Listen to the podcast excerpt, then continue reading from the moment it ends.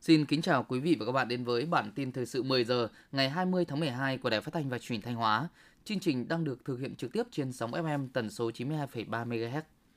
Ngay trong những ngày đầu tháng 12 vừa qua, Hiệp hội Doanh nghiệp tỉnh Thanh Hóa đã có các hoạt động kết nối, xúc tiến đầu tư tại tỉnh Bình Định và các tỉnh miền Trung.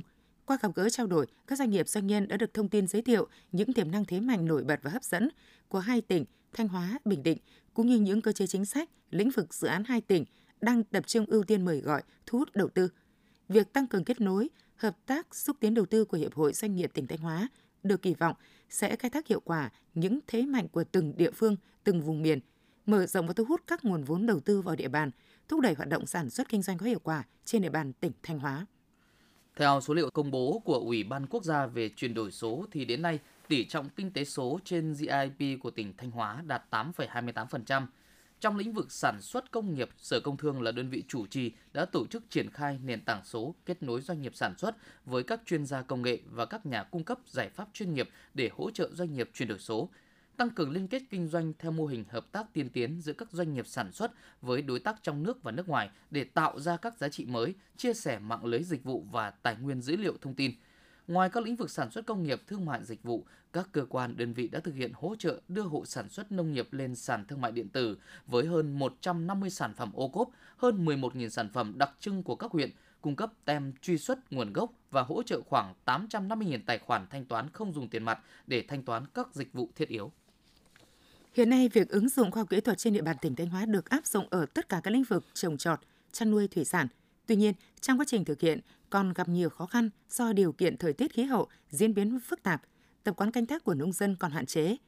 Để tháo gỡ những khó khăn trên, tỉnh Thanh Hóa đang đẩy mạnh khảo nghiệm, thử nghiệm các giống mới trong trồng trọt chăn nuôi và nuôi trồng thủy sản, nhân rộng các mô hình sản xuất ứng dụng tiến bộ khoa học kỹ thuật đạt hiệu quả kinh tế cao, các mô hình an toàn theo tiêu chuẩn Việt Gap, Global Gap đáp ứng yêu cầu của thị trường, tiếp tục tăng cường nguồn lực đầu tư cho các chương trình khuyến nông, chuyển giao ứng dụng tiến bộ khoa học kỹ thuật Đến nay, Hội Nông dân huyện Ngọc Lặc đã xây dựng được hàng trăm tổ vay vốn với dư nợ gần 600 tỷ đồng cho trên 11.000 hộ vay. Thông qua chương trình này, nông dân trong huyện đã nâng cao nhận thức, khai thác tốt tiềm năng đất đai, lao động, mạnh dạn ứng dụng khoa học kỹ thuật, đầu tư các mô hình sản xuất phù hợp hiệu quả. Chỉ tính riêng năm 2023, huyện Ngọc Lặc trên 7.000 hộ đạt danh hiệu sản xuất kinh doanh giỏi 4 cấp, chiếm tỷ lệ trên 50%. Từ đầu năm đến nay, cả nước xuất hiện gần 600 ổ dịch bệnh dịch tả lợn châu Phi tại 44 tỉnh, thành phố. Số lợn mắc bệnh chết và tiêu hủy trên 24.000 con. Đặc biệt, bệnh dịch đã xuất hiện tại các tỉnh giáp danh với Thanh Hóa, nên nguy cơ lây nhiễm và bùng phát bệnh dịch tả lợn châu Phi trên địa bàn tỉnh là rất cao. Theo thống kê của ngành nông nghiệp, Thanh Hóa hiện có khoảng 1,3 triệu con lợn, trong đó có gần 45% được nuôi tập trung ở các trang trại, gia trại, 55% chăn nuôi nông hộ. Mặc dù dịch tả lợn châu Phi vẫn chưa xuất hiện trên địa bàn tỉnh, nhưng trước diễn biến phức tạp của dịch bệnh ở các tỉnh, thành phố, cộng với thời tiết chuyển mùa, đặc biệt là dịp cuối năm, việc vận chuyển lợn, sản phẩm từ lợn tăng cao để phục vụ Tết Nguyên đán và sau Tết, tiềm ẩn nguy cơ lây nhiễm và bùng phát bệnh dịch rất cao. Ngành nông nghiệp Thanh Hóa đang tích cực phối hợp với các địa phương đẩy mạnh tuyên truyền, hướng dẫn người chăn nuôi thực hiện các biện pháp phòng chống dịch.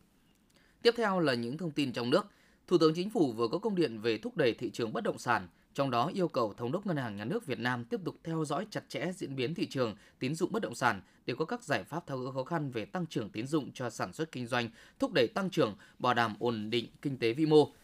Thủ tướng Chính phủ cũng yêu cầu các địa phương đẩy nhanh việc lập phê duyệt các quy hoạch, nhất là quy hoạch xây dựng, quy hoạch đô thị làm cơ sở để triển khai các dự án, nhất là các dự án nhà ở thương mại có giá hợp lý, trong đó lưu ý quy hoạch phát triển các dự án nhà ở xã hội, nhà ở công nhân.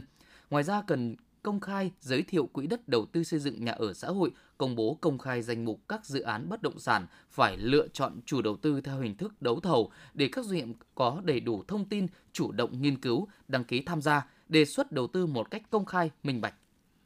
Mới đây, tập đoàn bất động sản Garrett có trụ sở ở Kentucky, Mỹ, đã đưa ra danh sách các quốc gia có tỷ lệ hộ gia đình sở hữu nhà cao nhất thế giới. Trong top 10 quốc gia, Việt Nam đứng ở vị trí thứ ba. Theo danh sách này, không chỉ ở Việt Nam, người dân nhiều nước khác luôn hy vọng và hướng đến việc sở hữu nhà vì không chỉ là tài sản, đây còn là niềm tự hào của bản thân và gia đình, thành quả đạt được và mang lại sự ổn định cho cuộc sống. Năm 2023 là giai đoạn khó khăn nhất trong lịch sử của xuất khẩu hàng diệt may, nhất là về thị trường và đơn hàng. Những yếu tố bất ổn kinh tế chính trị kéo theo lạm phát làm sức mua trên toàn cầu giảm, đặc biệt đối với hàng diệt may do không phải nhóm hàng thiết yếu, cho nên tỷ lệ sụt giảm rất cao, lượng hàng tồn kho lớn, xuất khẩu toàn ngành dệt may cả năm đạt khoảng hơn 40 tỷ đô la Mỹ, giảm hơn 9% so với năm 2022. Trong bối cảnh khó khăn, con số kim ngạch xuất khẩu của ngành dệt may năm 2023 sự bứt phá, cho thấy nỗ lực rất lớn của cộng đồng doanh nghiệp. Năm 2024, ngành dệt may Việt Nam đặt mục tiêu xuất khẩu 44 tỷ đô la Mỹ.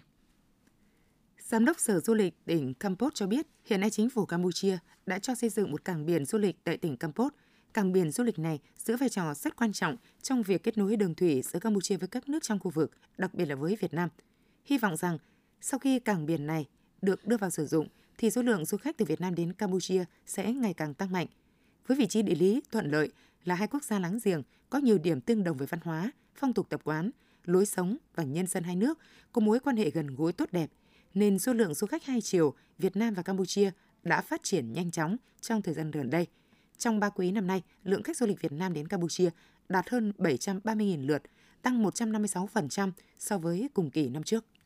Theo Bộ Nội vụ, các bộ ngành địa phương đã chủ động xây dựng kế hoạch thực hiện lộ trình tinh giản biên chế gắn với cơ cấu lại, nâng cao chất lượng đội ngũ cán bộ công chức viên chức theo vị trí việc làm, đồng thời xác định đối tượng và thực hiện chính sách tinh giản biên chế linh hoạt, hợp lý hơn theo quy định tại Nghị định số 29 về tinh giản biên chế.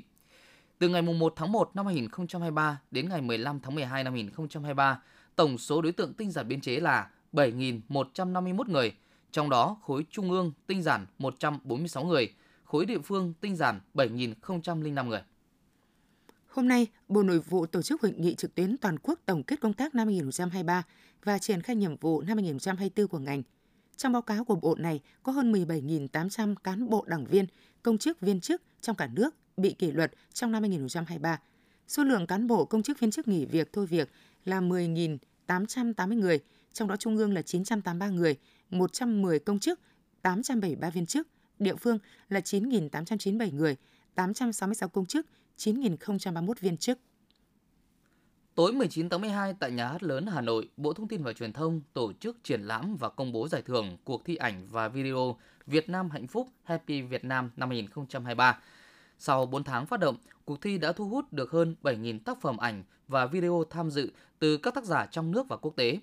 Ban tổ chức đã lựa chọn được gần 30 tác phẩm tiêu biểu xuất sắc nhất để trao giải và 70 tác phẩm ảnh, 14 tác phẩm video được trưng bày triển lãm. Cục An toàn thực phẩm cho biết trong thời gian tới có nhiều lễ hội sự kiện diễn ra trong phạm vi cả nước, đặc biệt là Tết Dương lịch, Tết Nguyên đán Giáp Thìn và mùa lễ hội Xuân 2024. Đây là thời điểm gia tăng hoạt động sản xuất kinh doanh thực phẩm để đáp ứng nhu cầu thị trường lớn nhất trong năm. Để bảo đảm an toàn thực phẩm, phòng chống ngộ độc thực phẩm, Cục An toàn thực phẩm đề nghị Sở Y tế các tỉnh, thành phố trực thuộc Trung ương, Ban Quản lý An toàn thực phẩm thành phố Hồ Chí Minh, thành phố Đà Nẵng, tỉnh Bắc Ninh chủ động xây dựng kế hoạch chi tiết, tổ chức triển khai các biện pháp bảo đảm an toàn thực phẩm, phòng chống ngộ độc thực phẩm trên địa bàn quản lý.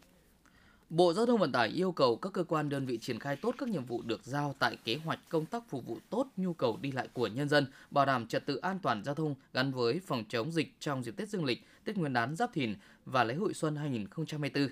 Các đơn vị đẩy mạnh tuyên truyền, vận động nhân dân và người tham gia giao thông tự giác chấp hành pháp luật về an toàn giao thông, tuân thủ hiệu lệnh và hướng dẫn của lực lượng chức năng, nhường nhịn, giúp đỡ lẫn nhau khi tham gia giao thông, chủ động tham gia giao thông an toàn.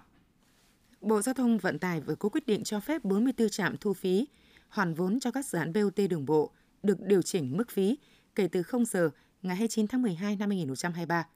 Bộ Giao thông Vận tải giao doanh nghiệp dự án chịu trách nhiệm kiểm tra, ra soát danh sách các đối tượng thu, mức thu, đối tượng miễn giảm giá vé và hoàn tất các thủ tục điều chỉnh giá vé dự án, trạm thu phí theo đúng quy định, thực hiện thông báo công khai việc điều chỉnh giá vé trên các phương tiện thông tin đại chúng và các cơ quan liên quan theo quy định.